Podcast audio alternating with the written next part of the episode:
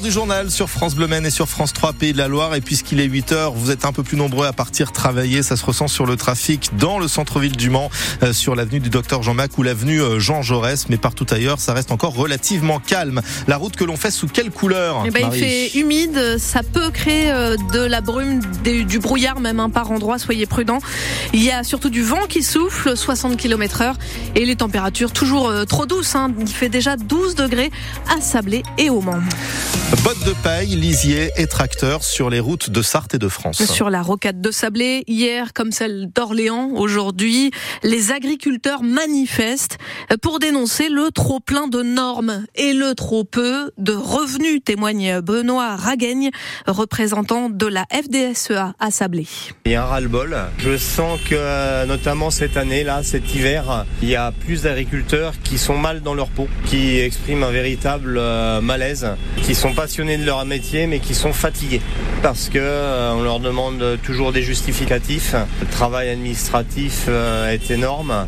Quand on veut faire évoluer euh, les exploitations, il y a toujours des freins et surtout on manque de visibilité à long terme dès qu'il y a des projets. Il suffit de 2, 3, 4 personnes qui sont contre pour que ça mette des bâtons dans les roues. Moi, je suis à plus de la moitié de ma carrière. Mais euh, aujourd'hui, voilà, il y a des jeunes qui, viennent de s'installer, euh, qui n'ont que 4-5 ans de métier, et déjà ils se posent la question euh, où est-ce qu'ils vont, quoi. Comprenez-vous cette colère des agriculteurs? Si vous êtes vous vous-même du métier, venez témoigner au 02 43 29 10 10. On en parle ensemble à 8h15 sur France Bleu Maine. La mobilisation des agriculteurs endeuillés hier matin par la mort d'une agricultrice sur un barrage à Pamiers entre Toulouse et Landor. A appris euh, hier soir que sa fille adolescente, également présente sur ce, ce point de blocage, a succombé à ses blessures. Un policier adjoint du Mans est en garde à vue pour viol. C'est le journal Ouest France qui explique euh, ce matin que ce jeune contractuel est actuellement entendu par les enquêteurs euh, de la police judiciaire d'Angers pour une affaire qui relève de sa vie privée. La victime présumée ne serait donc pas une policière. L'homme âgé de 23 ans avait déjà été mis en cause pour des faits similaires, précisent nos confrères mais l'affaire avait été euh, classée sans suite. Des braqueurs ont attaqué euh, deux concessions automobiles de La Ferté-Bernard dans la nuit de lundi à mardi, dérobant quatre utilitaires chez Renault et Autoconcilium en quelques minutes seulement.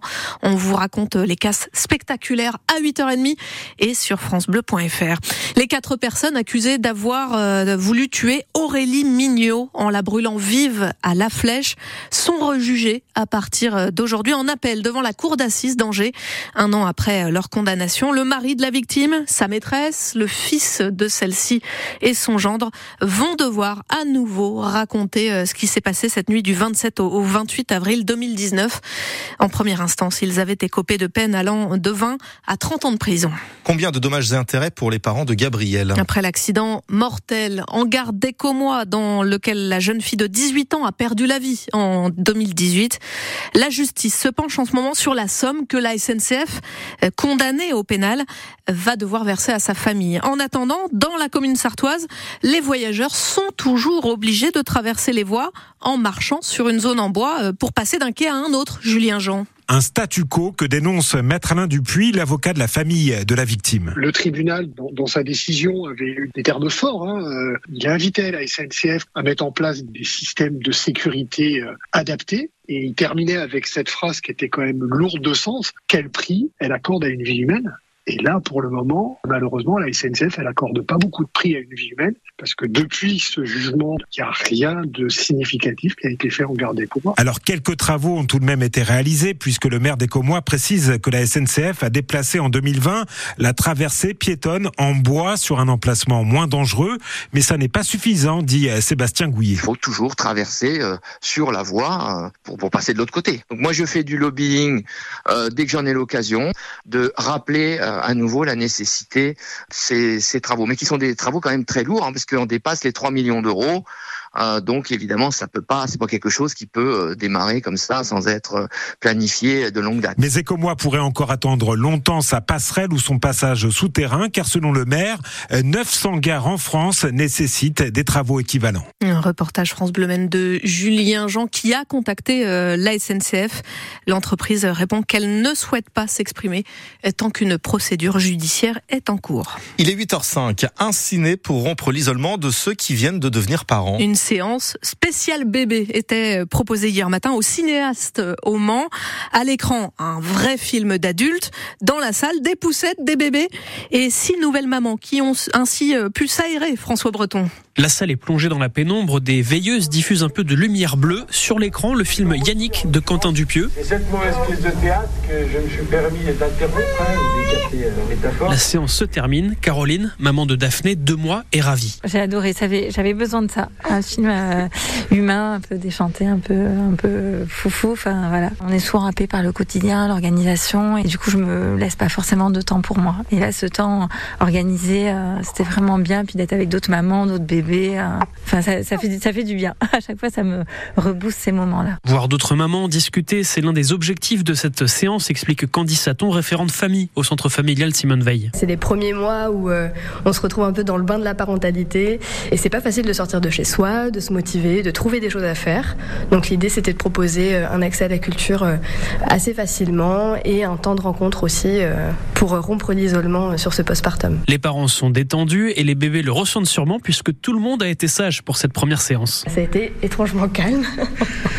Il y a eu des petits pleurs avant la séance et là, euh, pendant une heure et quart, ça a été très calme contre les mamans. Euh, on les a pas entendus quoi. Le centre social compte proposer ce rendez-vous pour les jeunes parents une fois par mois. Ce sera le, 13 février pour la prochaine. Il faut s'inscrire auprès du centre social euh, Simone Veil.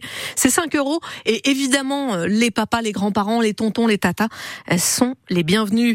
La Sarthe totalement absente du classement des villes les plus accueillantes de France et même de la région, selon le site booking.com, qui décerne le titre à Laval cette année. Décidément, c'est un classement établi en fonction des commentaires publiés par euh, les voyageurs. Et pourtant, ils sont passant des événements en Sarthe. Pour la clôture de Le Mans Sonore, un bal géant va ainsi avoir lieu sur le parking des Quinconces ce samedi soir avec, tenez-vous bien, un orchestre suspendu dans l'air et des numéros de cirque. Ça commence à 18h et c'est totalement gratuit.